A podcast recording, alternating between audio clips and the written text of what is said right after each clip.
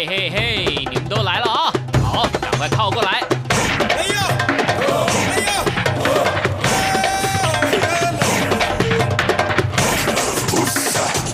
想了解台湾吗？一起来收听《台湾红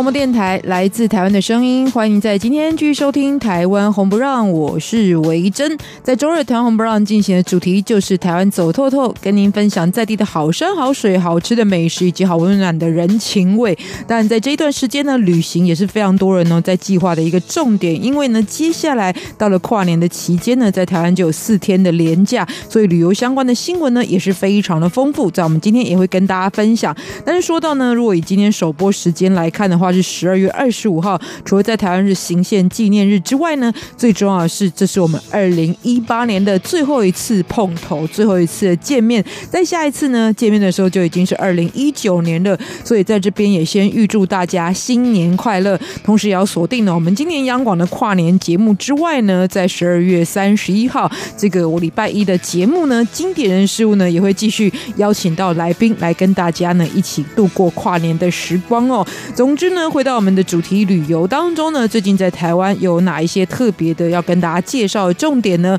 除了开场的旅游新闻之外，在第二个单元幸福这一站呢，今天要来分享的是，如果你拥有文学少女或少男的心情，好，虽然可能年纪比较成熟，但心情总是可以像少男少女，然后呢，就可能特别喜欢自然的、充满有诗意的这样子一个境界。在台湾呢，现在也很热门的这样子一个主题的风景呢，就是跟落雨松这样一个会跟随季节而有不同色彩的非常特殊的植物所打造出来的秘境的行程哦。尤其呢，其实落羽松引进到台湾这种温带植物呢，在台湾居然也很适合生长，并且结合在台湾的北部、中部跟东部呢不同的自然风光而呈现不一样的热门的秘境行程，有哪些特色跟故事？透过马吉康老师来跟大家分享。节目最后从一首歌曲认识台湾一个地方。那么今天呢，我们要介绍这个地方呢是台台湾。送夕阳的活动非常具有代表性，同时也结合台湾的历史，尤其是产盐历史的一个区域，就是位在于台南的北门景仔角。那我们今天呢，也来跟大家介绍景仔角的这个北门的故事，还有呢，听到歌曲就是跟夕阳有关的主题，很经典的潘越云《几度夕阳红》。那现在进行的就是本周台湾旅游新闻。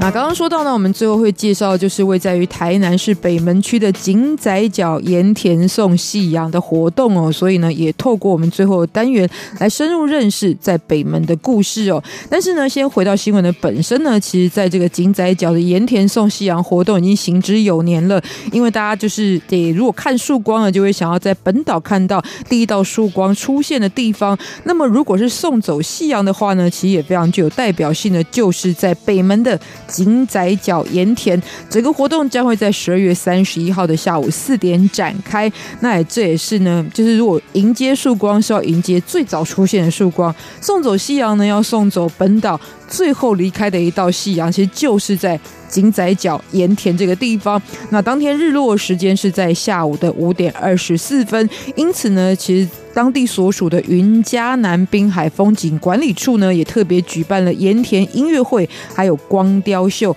同时，也因为今年适逢呢井仔角瓦盘盐田呢两百周年的纪念的时刻，所以也以两百年之约，盐定井仔角作为主题，邀请到的是呢在这个盐田工作了一家子最少六十年以上的老员工来参与活动哦。同时，也请到台湾交响乐团演出。那么就在音乐缭绕的气氛当中。中呢也欣赏非常具有历史感的盐田的景致，同时一起送走二零一八年最后一道夕阳余晖，迎接二零一九年的到来。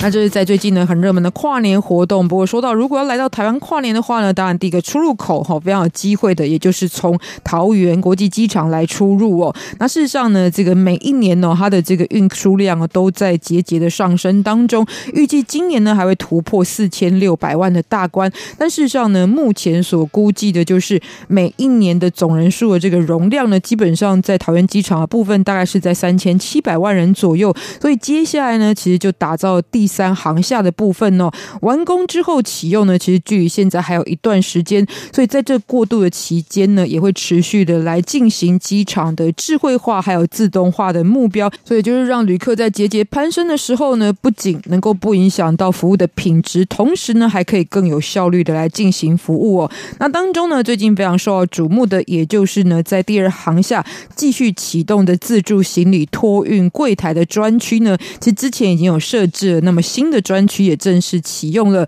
目前整体可以提供每天超过一千八百件的自助托运行李服务，而且未来的目标呢，预期要达到是每天可以消化六千件以上的自助托运行李的部分。这当然也会大幅的提升旅客报到通关的速度，尤其大家呢就不用大排长龙了，你知道自己懂得如何去操作呢，就可以透过这样子自动通关行李。当然呢，有一些这个重点要注意的，包含呢，其实现在服务的这个航线呢是包含了华航、中华航空、还有长荣航空、华信航空以及立荣这四家航空公司的乘客提供自助行李的托运。那另外呢，旅客还是要注意整个行李上的限制哦，包含呢，在它的尺寸的部分呢，不能够超过现行标准的规定。如果呢，这个它会自动侦测，然后如果你把行李丢进去之后呢，它发现你有超标的情况的话呢，还是会请你改用人工托运的方式。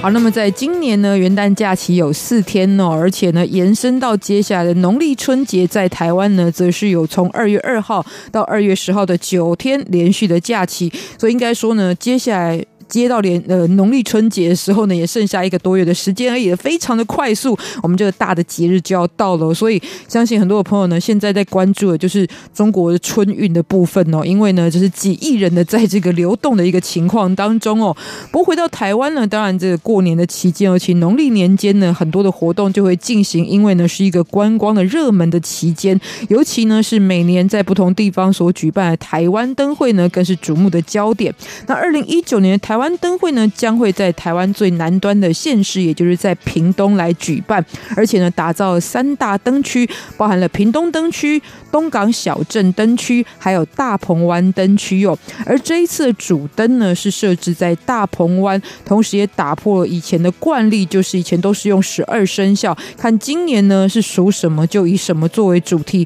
但今年打破这个惯例，而是以屏东，尤其是东港在地，是以渔产，尤其是。尾鱼这样的特色来设计主灯，不过呢，同时之间呢，还是保留了十二生肖的创作，有一个副主灯就是风猪爷哦。所以其实，在明年呢，因为很现在很多人可能不记得当年的生肖是什么，但是明年呢，就是轮到了属猪的哦。总之呢，这整个呢，诶，主灯有关于尾鱼的主题呢，非常特别的是在水域当中所打造的，所以呢，也呈现了屏东海港的特色哦。而且呢，这整个主灯呢，未来就会进继续。留在当地，而成为地方的一个地标的景观哦。同时之间呢，打造这整个三大园区呢，也包含了很多适合亲子参与的主题乐园的形式。所以今年也希望能够缔造千万以上的人次参观记录。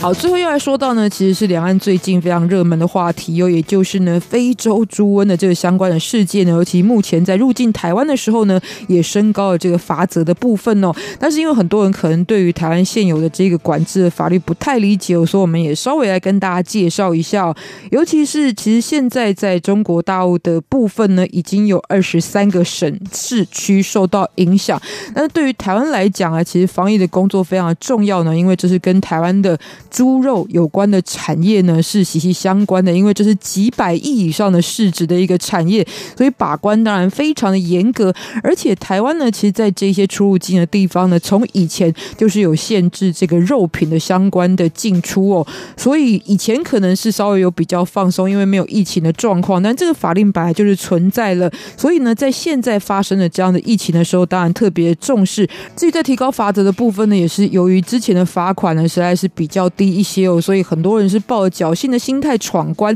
这样子的例子太多的情况之下呢，但是为了阻断，这可能呢会有非常重大的影响，所以呢后来才决定了提高罚则，而且罚则不只是来自于中国大陆的疫区哦，也不只是限于来自于中国大陆的旅客乘客，只要是呢你从疫区然后携带呢这个在限制当中的这一些物品的话呢，其实都会受罚哦。不过当然呢，受罚这个类别非常的多，所以呢，而且呃也会顺应着现在的一个状况呢，稍微会有所调整。所以大家如果在入境台湾的时候呢，也可以特别注意一下。其实除了不能入境的，像是肉制品的部分，包含新鲜、冷藏、冷冻以及煮熟，因为很多人会忽略掉，就是里面包有肉品的食物，比方说肉粽、肉包、贡丸、水饺，或者是呢虽然没有包猪肉馅，但是有用猪油去调味的，比方说绿豆椪这样的食品，或者呢是这个澳门的热门伴手礼凤凰卷里面有肉松，同样也不行。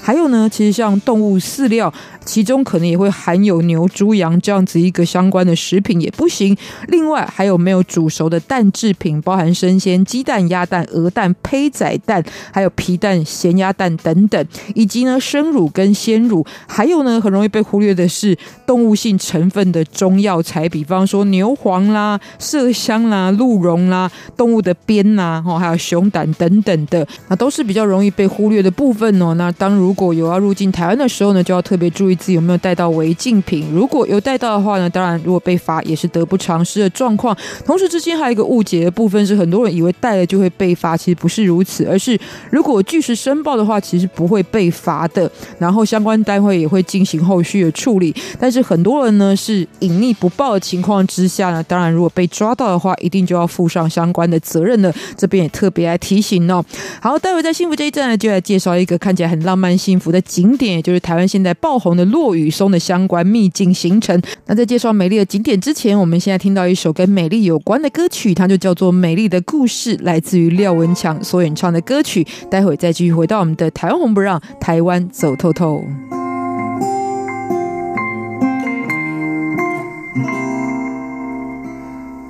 他们总说我不懂，总说我不够成熟，总说是我想的太多，总说我乐观的还不够。谁不曾觉得累呢？不曾有一点沮丧，不曾独自对抗世界，不曾渴望有个人陪。那就将我绑在柴火之中，让我成为你可笑的借口。就用光芒掩盖你的失败，就用大火烧毁你的不安。那些你不懂的苦痛，就全都怪罪我吧。如果这样可以让你活得趾高气扬，那些先离开的人们不会再，你可以放心的自私。假装世界只有美丽的故事。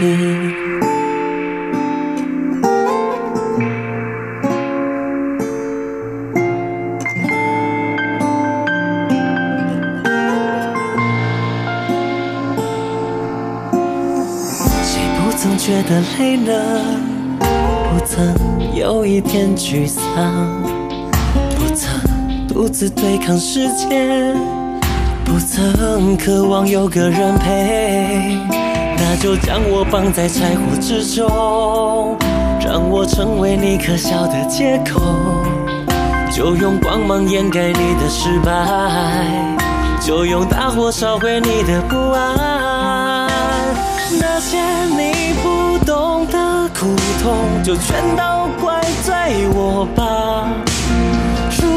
这样可以让你活得趾高气扬，那些先离开的人们不会再和你争论，你可以放心的自私，假装世界只有美丽的故事。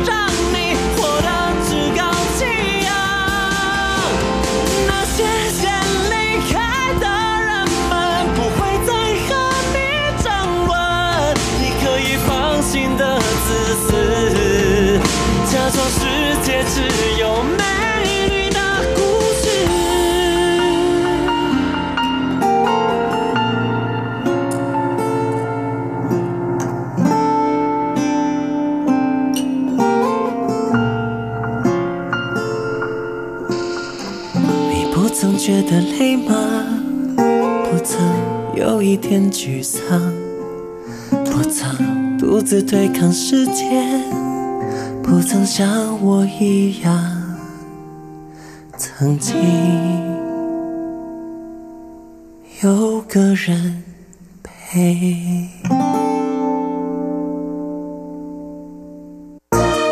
善意和解，积极合作，永久和平。行政院大陆委员会与您携手共创美好的未来。大家好，我是光良。你先收听的是中央广播电台。我要祝大家很多很多的希望都会实现。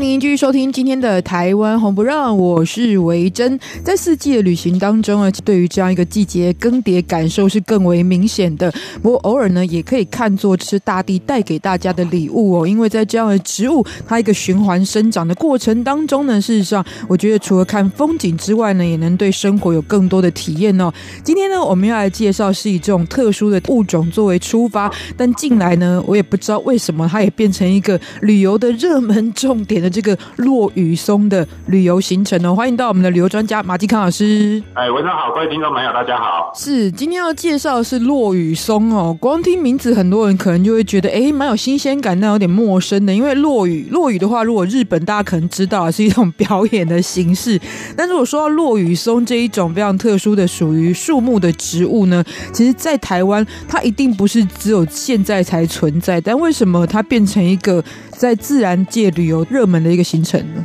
啊，其实落羽松并不是台湾原生种的植物啊，而它的原生地其实是在北美大陆这个地方。那落羽松呢，其实很多人会误会，因为在台语当中哈，落雨落雨，大家常常会想到台语叫做落雨，就是下雨的意思。而事实上，落羽松的雨并不是我们一般所习惯的下雨的雨，它其实是羽毛的羽。其实也跟它的树叶的形状有很大的关联性哦，因为它其实是属于松科的一种植物。当然我们都知道松针啊，它其实呢排列起来就很像一般我们看到鸟类的这个羽毛。那落羽松顾名思义，它的叶子会掉落。掉到地上时候，就好像一片一片的羽毛。那它什么时候会掉呢？其实也是在这种所谓的秋冬季节。所以呢，为什么刚刚提维珍提到啊，在早期落羽松已经引进台湾作为景观观赏的植物由来已久。可是为什么最近这几年你会发现爆红？因为台湾最近这几年哈，随着大家休闲旅游的这个需求越来越普及，纷纷的会欣赏到周边的一些景色。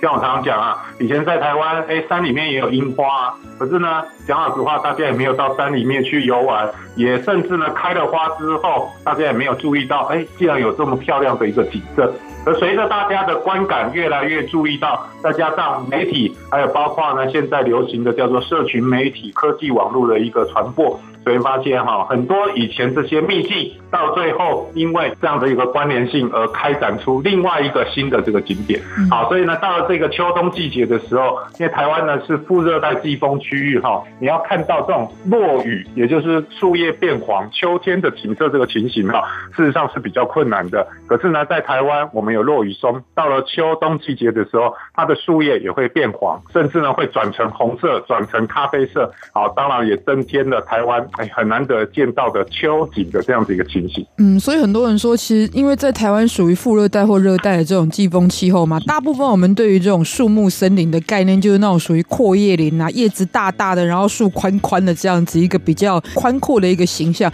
但属于那种高耸入天的这种形象的森林，就是有北国的风情的，在台湾比较少。所以呢，其实落羽松，我觉得它名字真的取得很美哦，如羽毛轻轻落下落羽松，在台湾开始慢慢的也变成很多人觉得非常新鲜，而且有这样子一个北国气氛的体验哦。当然，老师刚刚说到一个很重要的地方，就是智慧型手机发达之后，大家不仅拍照方便，跟别人分享照片也方便，而且分享的对象也不只是在你的亲朋好友之间，包含可能不认识的人都看得到你的杰作。所以，其实这个也算是改变了旅游生态。老师可能体验也蛮深刻的一个新科技的发明，就是。对啊，因为我想每个人去出去玩，都希望玩得跟别人不一样。可是玩的不一样的过程当中，以前哇，真的三五好友分享一下，互相找一找去秘境。现在呢，通常只有一个礼拜的保鲜期啊，因为呢，现在大家来到秘境拍照，拍照呢直接 po 上网，散布性是非常非常快。好，所以往往秘境一公布在网站上面或是网络上面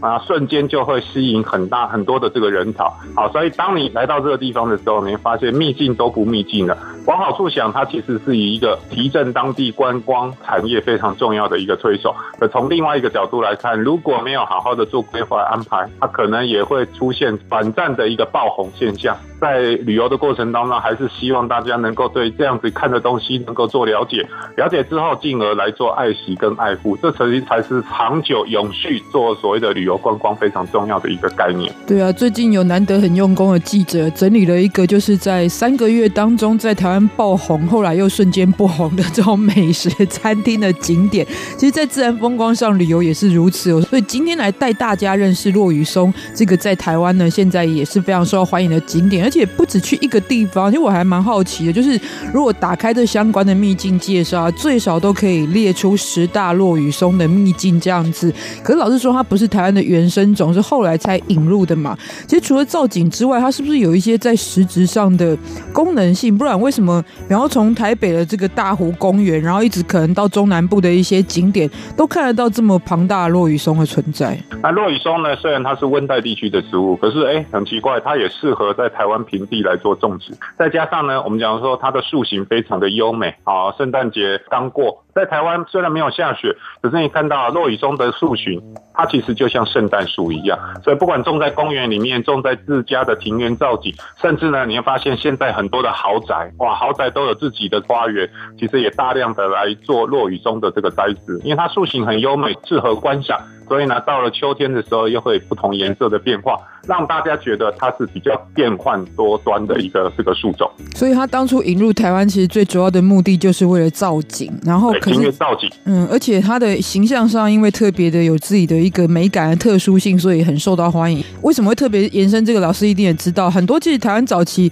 形成那种森林的一个特殊的品种的带状的区域，也很多是为了水土保持这样的一个重点，就是对啊。其实，在台湾森林当中。之前我们跟各位介绍过很多的森林游乐区，日据时代日本人种了很多的那种日本柳杉。这柳杉呢，当然就是第一个长的速度很快，第二个呢，其实也是弥补砍伐树木，间接的维护跟水土的保持。嗯，不过在台湾呢，真的有非常非常多的秘境哦。刚刚说到，连在台北呢，你走到公园里面去，都可以看到落羽松的美景。那我们今天呢，从当中呢抽出几个是现在非常热门当红的，诶，还是被称为秘境，然后虽然现在。很多人去拜访这个相关的落雨松的景点。现在欣赏一首歌曲，再回到节目当中。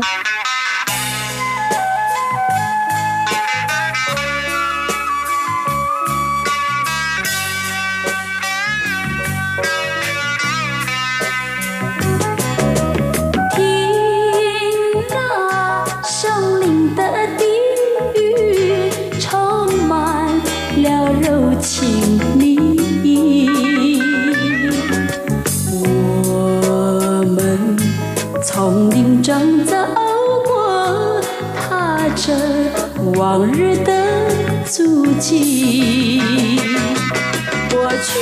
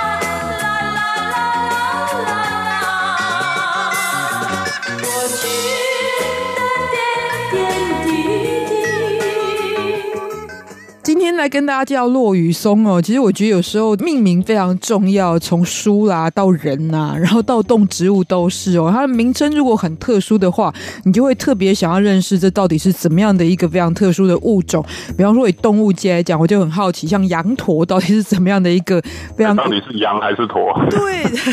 然后四不像到底是不像什么？其实四不像是四种动物都很像，不是吗？可是名字就很有趣。那在植物界来讲，其实我以前听到落雨松啊，文学少女的心又兴起了，因为这落下的羽毛这样的一个形容就非常有美感，最适合它的热门旅游季节，应该也是它的颜色转变的时候，就是老师所说，在现在我们所处的这个秋冬季节就是了。对啊，其实我刚刚提到落羽松，它会随着季节变换不同的颜色。可是就算在春天，你会发现它会抽绿芽，因为到了冬天的时候，这个叶叶子它会落下来，所以呢，它有点凄美的感觉，它就变枯枝。啊，到了春天来临的时候，它会冒绿色的新芽。所以你看到它的树形，还有包括它的树叶，随着季节做不同的改变。当然有人呢，哎，不见，虽然秋天的这个变红的景色、变黄的景色很漂亮，而冬天枯枝也有另外一种不同的美感。到了春天抽出绿色嫩芽的时候，它其实就很像我们常常看到月历上面，哇，很多欧洲啊、北美洲，甚至加拿大这些国家公园里面出现那种树形非常优美的针叶树林。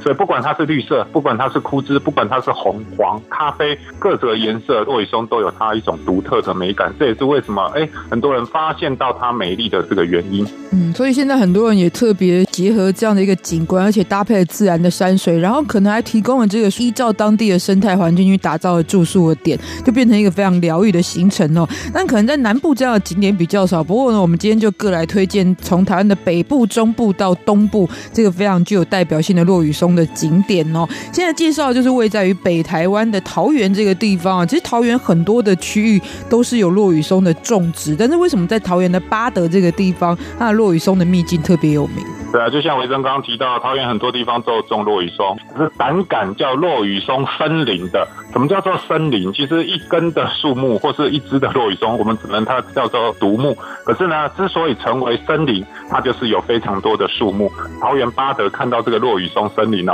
它其实也是因为人为的栽植啊，在这边呢，它有上千棵的落羽松，从它生长的一个状况，还有包括高大的树形，其实也都非常悠久。那为什么在这样子的地区？因为八德也算是在桃园来讲，也不算是郊区哦，反而是接近于都市边边的这种地带啊，它其实也算是一个市，人口聚集密度也非常的高。它现在行政区域的定位是区嘛？巴德区。对，八德区，它其实以前是八德市嘛，现在叫八德区，所以它的人口数目相对也是非常多。好，可是为什么在这样子一个城市的地方，既然有这一片森林，这其实呢也是当地的一个地主。这个地主其实他是一个建商哦，就如同我们刚刚前一段节目跟各位介绍，现在很多的这个豪宅建案家中的这些庭园，它都会种落羽松，所以这建商很有远见。当初落羽松还没这么夯的时候，他其实就在做啊、一来呢就是说做庭园造景来。种这些所谓的这个落羽松啊，再来呢，其实也是他自己的建案推出的时候，他也不用假手他人，自己从自己的这种落羽松森林种在自己的建案，增加自己建案的这个附加价值。好，当然在这边你可以看到上千棵的落羽松就形成一片森林的这种感觉。落羽松它其实很大的一个特性，喜欢生活在水边，喜欢生活在沼泽边。很多的这个树木啊，如果你发现它的根部如果泡在水里，基本上都会烂掉。可是呢，落羽松非常的特别，因为呢，来到落羽松森林，地面上冒出很多大大小小的叫做吸根。什么叫吸根？像人的膝盖一样啊，它其实是一种会呼吸的这个树根。自然界当中很多的树木有板根，啊，像榕树呢有这种所谓的须根，好，那它非常特别的叫做吸根，像膝盖一样，它其实会突出地面或是突出水面来进行呼吸，所以它的根部基本上久泡不烂。就算在水里，它还是能够非常适应的状况非常良好。所以来到巴德这个地方，你看到就是一整片上千株的叫做落羽松森林。走在里面，天气好的时候，阳光洒进来，不仅是观光客来，很多人拍婚纱啊，想要制造说浪漫唯美的感觉，也都会来到落羽松森林来拍摄这样的照片。可是这不是很百年孤寂的一个景象吗？因为 这感觉很像，就是那种就是萧瑟的美感，就是对，而且它的落叶会掉在地上的时候，整个森林里面就像一片黄色的地毯一样啊，也是非常非常的美。对我来看，我就是很喜欢那种属于萧瑟的美感的景色特征哦，所以。光是看照片就有一种很赏心悦目的感觉，但像刚刚老师所说，其实它是属于私人所提供的，但是完全开放给大家进来参观的。所以我觉得，虽然它很热门啦哈，然后大家也觉得有这样的资源非常好，但前往的时候也要特别注意它在环境上的维护，因为这个拥有者很有心，那其实去拜访的人可能也要特别去珍惜这一份心意，就是。对，其实，在台湾很多这种落雨松所提供的，多半都是佛心来的啦。它其实要提供这样子的环境，不是收费的，各位都可以自己来到这个地方看。可是就像维珍刚刚提到的，公德心还是要有的哈。来这边还是要什么注意到这种树木的这个保护，啊，尤其呢不要踩到它的吸根，因为对这些树木来讲，落羽松来讲，它的吸根就是它的命根子啊，就是呼吸的这样子一个器官。所以这个吸根其实尽量是避免去踩，会让它受伤害，就是。是的，是的。这可能跟很多人去博物馆不知道为什么不能开闪光灯拍照。一样，大家可能不太理解，但事实上是有这个状况。如果知道，可以特别注意哦。好，再来再介绍中台湾呢，有一个也是拍照起来，不是因为摄影技术好，是因为风景太好，随便拍随便美的这个落雨松的美景，就是苗栗三湾哦。事实上，三湾现在有很多的主题可以去游历，比方说铁路的文化啊，或者是动漫文化。但这边其实也有落雨松秘境。对，三湾其实最著名的是梨啊，三湾梨其实在台湾非常的有名。可是它是夏天啊，往往到了冬天的时候，这个地方就萧条了。哎，可是你会发现 落羽松带动了整个三湾乡又人气回来的这种感觉。三湾它是经过了台山线，那我们的一个观光推动的政策，其实有叫做浪漫台山线，因为这边大部分都是住居住的客家人。那客家其实发现啊，其实客家庄都非常的淳朴。啊，夏天的时候当然产梨，大家会来这边买梨，然后周遭的景点大家走走逛逛。可是到了秋冬季节，哎，你发现就萧条了。可是还好，落羽松啊，弥补了这样的不足。现在你来到这个三湾的落羽松啊，你可以看到网路很多网红网美必定要来朝圣打卡的地方。为什么？我们刚刚提到的桃园八德的这个落羽松，你会发现虽然它是森林，可是呢，你就照不出那种所谓的水中倒影的感觉。我们刚刚跟各位谈到落羽松，它其实非常喜欢生长在沼泽，甚至呢，你整个给它水长在湖里面，它都没有问题。所以这个地方的地主，他其实也想要经营这种所谓的景观餐厅，种了落羽松，并没有像我们刚刚提到巴德落羽松那么的时间长久。可是你会发现它变色的状况是非常好，而且呢，在这个季节，地主呢也把落羽松的这一块园区里面全部放水，也就是说用水来淹没这个整个的落羽松地区，因为这样子的话呢，人无法进入到落羽松里面，不会破坏它的吸根，而落羽松也得以避免人为的这样的踩踏。更重要的，你拍照的时候天气好，天底是蓝天白云，落雨松红色、黄色非常美，可是那个倒影倒映在水池当中，又成为另外一种。非常浪漫梦幻的一个场景，所以这也是为什么我们跟各位谈到三湾的落雨中，很多的网红网美必定要来这边朝圣，因为第一个可以避开人潮，其实因为周边拍照的地方真的很多人慕名而来，可是因为中间有放水，那水当然人无法前进，所以通常你看到照片，哇，真的人烟稀少，可是事实上呢，它其实已经避掉旁边非常多的人潮，所以拍照起来其实特别的好看，特别的美丽。嗯，所以如果你要进入到这个情境当中拍照的情。你可以到我们刚刚所介绍桃园八德这个地方，但事实上，其实拍落雨松的一个景观是一个树大便是美的一个观赏的风景。其实今天推荐的三湾就很适合。其实延伸阅读有一个也是有这样子一个情景的，新竹北埔的有六塘落雨松，其实也是像老师描述的，在苗栗三湾这样的一个跟水有倒影呼应的一个情景，就是。对对对，那当然这些地方哈，不像八德刚刚提到的落雨松森林交通那么方便，好，或者是呃北埔还 OK，三湾呢基本上它。走进去的一个区域，开车其实很困难，所以你必须要把车停在外面，大概走十五分钟的乡间小路，才能够看到这样子落羽松的美景。嗯，不过在东台湾呢，其实落羽松所打造出来的情境又有截然不同的特色，甚至呢，我看的时候就会觉得，天哪，在台湾有这样子一个就是绿色的湖水，然后呼应着红色的这个落羽松的情境吗？是有的，而且连名称都很美的花莲的云山水，还有在宜兰罗东的这一个落羽松的景色。待会再继续跟大家介绍。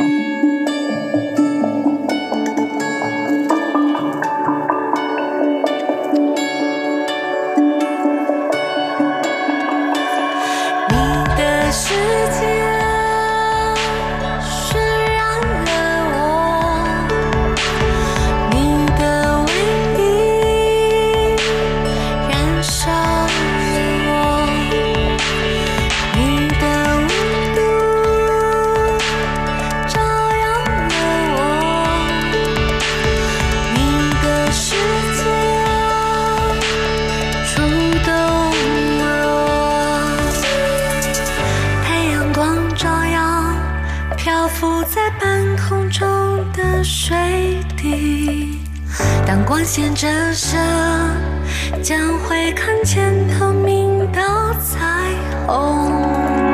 红色天空下，我的心想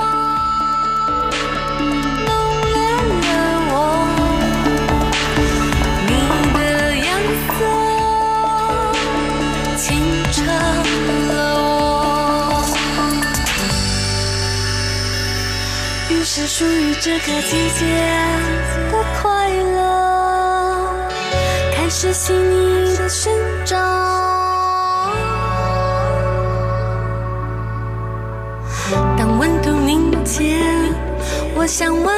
爱，是赤红还是纯白？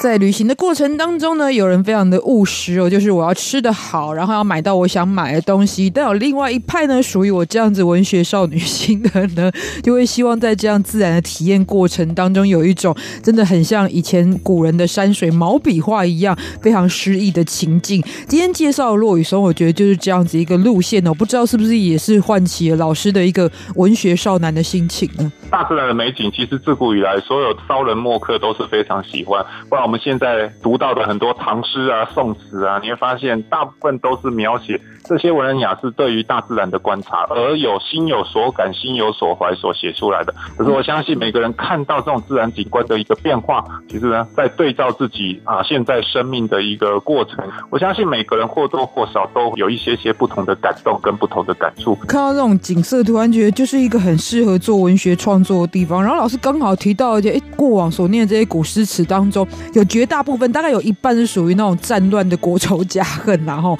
对对对，另外一半基本跟自然景观是有关系的，不管是赤壁赋啊、黄鹤楼啊、登幽州高台等等，其实都是看到自然景观而诞生出来的文学作品。因为人生就跟四季一样，有高有低，有变化。然 后没错，有繁华市井，也有萧瑟的感觉。今天来介绍这种萧瑟的感觉具体呈现的落雨松的情景，在台湾哦。也包含了花莲跟宜兰这两个属于东台湾的县市，其实也有落雨松的这个特殊的景点。对啊，其实花莲在东台湾这个地方的环境也非常适合种落羽松啊。因为刚刚维珍提到一个重点，在南台湾其实你会发现落羽松就种的很少，因为。落羽松本来它就是属于温带的植物，那基本上中部以北天气还算是适合。好，可是呢，会不会变红，其实也要看它天气变冷的状况。其实，在台湾还没有这么流行落羽松之前哦，我印象很深刻，因为之前好像台湾也没看过这么多的落羽松。最早落羽松聚集的地方，其实是在宜兰罗东的运动公园。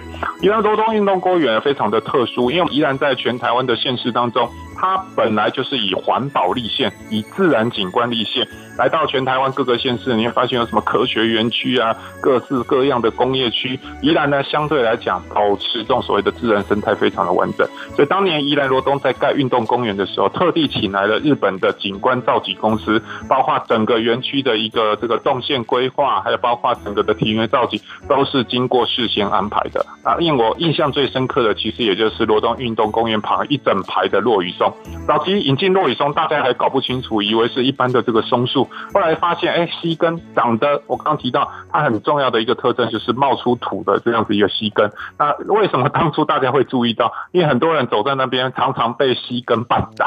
所以大家想说，哦，这个松树怎么长得这个样子？地上会冒出这样子一个根。后来才发现啊，它其实从国外引进来的这样子一个造景的树种。当然，随着我们讲说落羽松越来越出名，宜兰罗东的这个运动公园的落羽松，因为它是一整排，好像当做行道树一样。拍照的时候，如果拍照的人站在前面，整排拍过去就会让你有景深，而且呢，整个纵深非常长的感觉，这又可以拍出不同的效果。像我们刚刚介绍的苗栗的三湾、桃园八德，虽然都是落羽松，可是透过它种植方式的不同，呈现角度的不同，拍出来的照片其实也都会有不同的感受。嗯，所以其实这个也。是跟地方的气候或是季节是有关系的啦，哈，因为在台湾范围区域可能不大的地方，但是在北中南东所呈现的景观上，还是有非常多不同的选择跟落差，就是了。是的，所以我们在东台湾其实都是落羽松，其实看到的这种情景，我不太会描述诶，但是跟刚刚看到，比方说在苗栗或是在桃园的这种感觉上又不太一样，它比较是像在森林小径里面所呈现的一个情景，就是。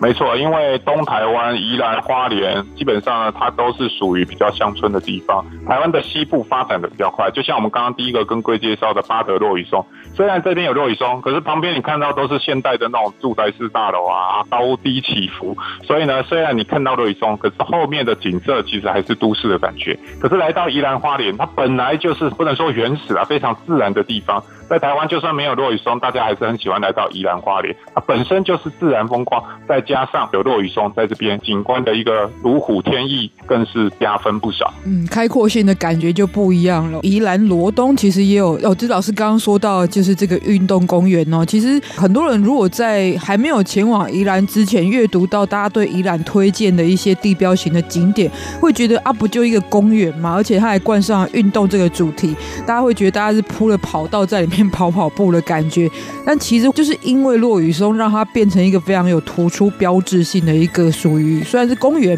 但是也是宜兰代表风景区，就是。对对对，除了东部的宜兰，其实花莲像云山水啊，这个也是一个早就非常知名的一个地方。云山水那个照片拍起来太漂亮了吧？对啊，因为它一样有水中的这样子的倒影啊，啊，尤其花莲常常都是什么很少空气污染，蓝天白云搭配那种水池的这样子一个倒影，哇，拍起来更是。截然不同，嗯，碧绿色的湖水的感觉，看起来很像是，比方说像我看到九寨沟的这样子一个，就是那种人家形容为世外桃源的这样子一个奇境的地方，就是了。是的，嗯，所以其实，在台湾呢，车程都很方便，然后来到这里呢，比方说在运动公园，罗东运动公那边有夜市很有名，然。后等等的这些地方周边有很多可以串联的景点。但是今天呢，我们以落雨松作为主角来跟大家特别介绍，也感谢我们马吉康老师，谢谢，拜拜。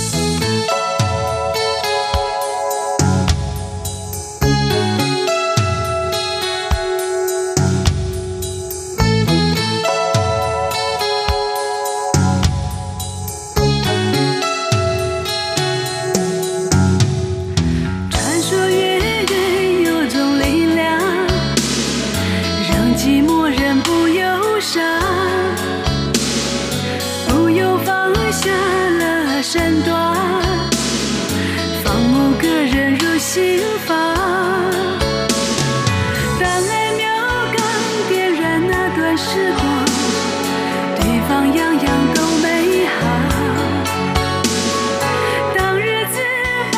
激情趋向平淡，才发现不在天堂。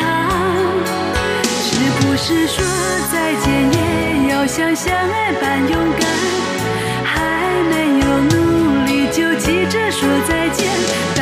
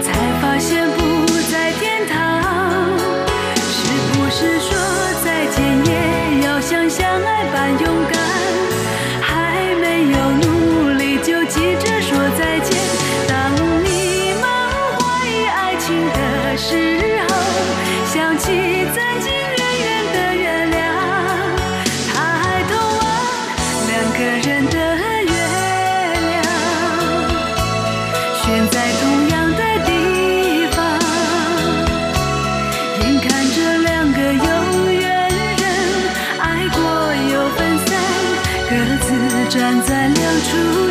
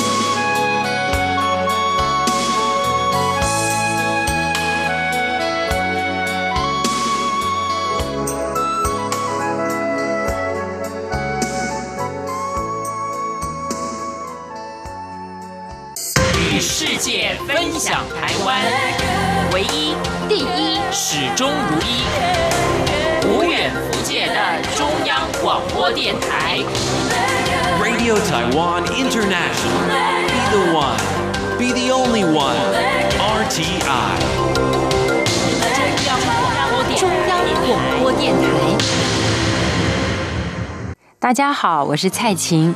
你的愿望是什么？我希望你每一个愿望都会成真。真荒唐，真荒唐，去设计未来的每一刻。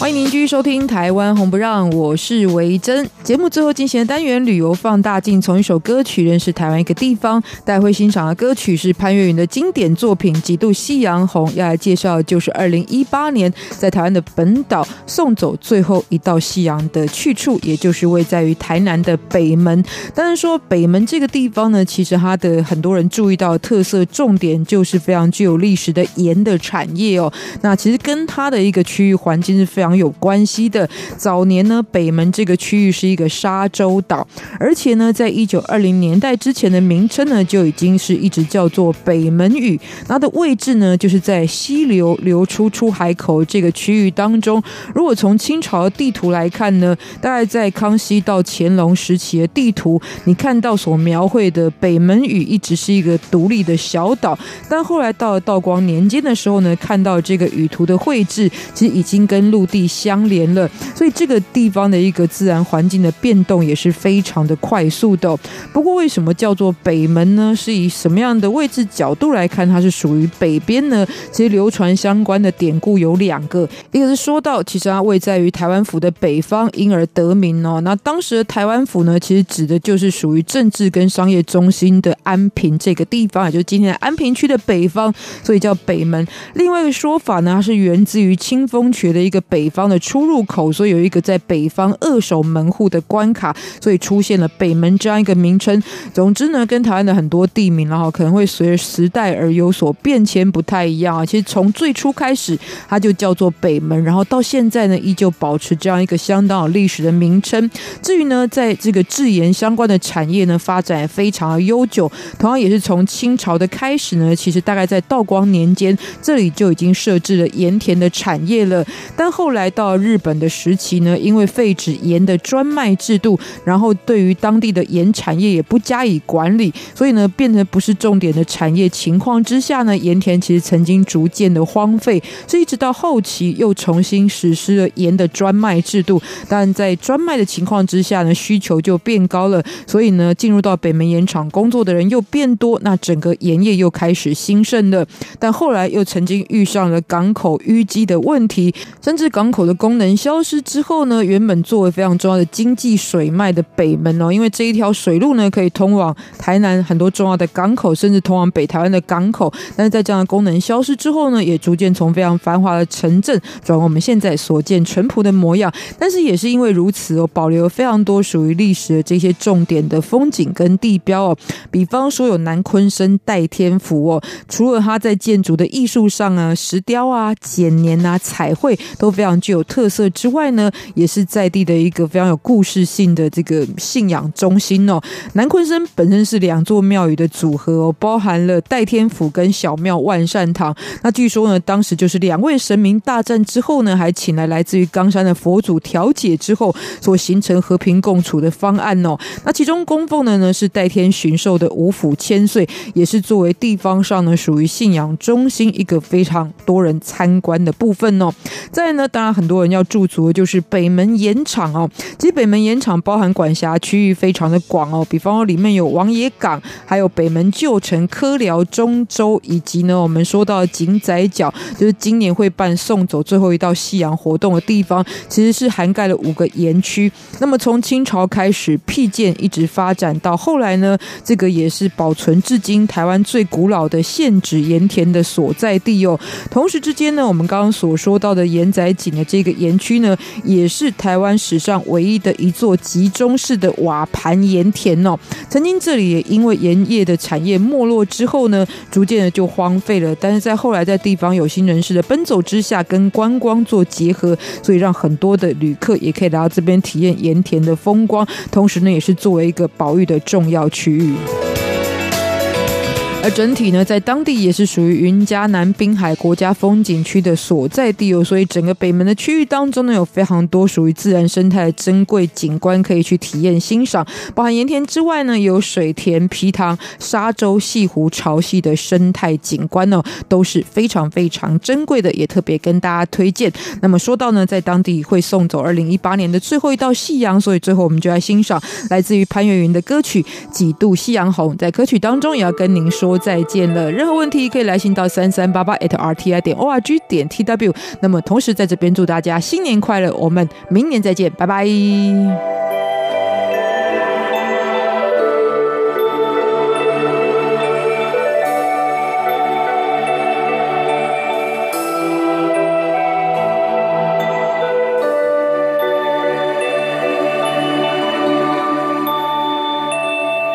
时光。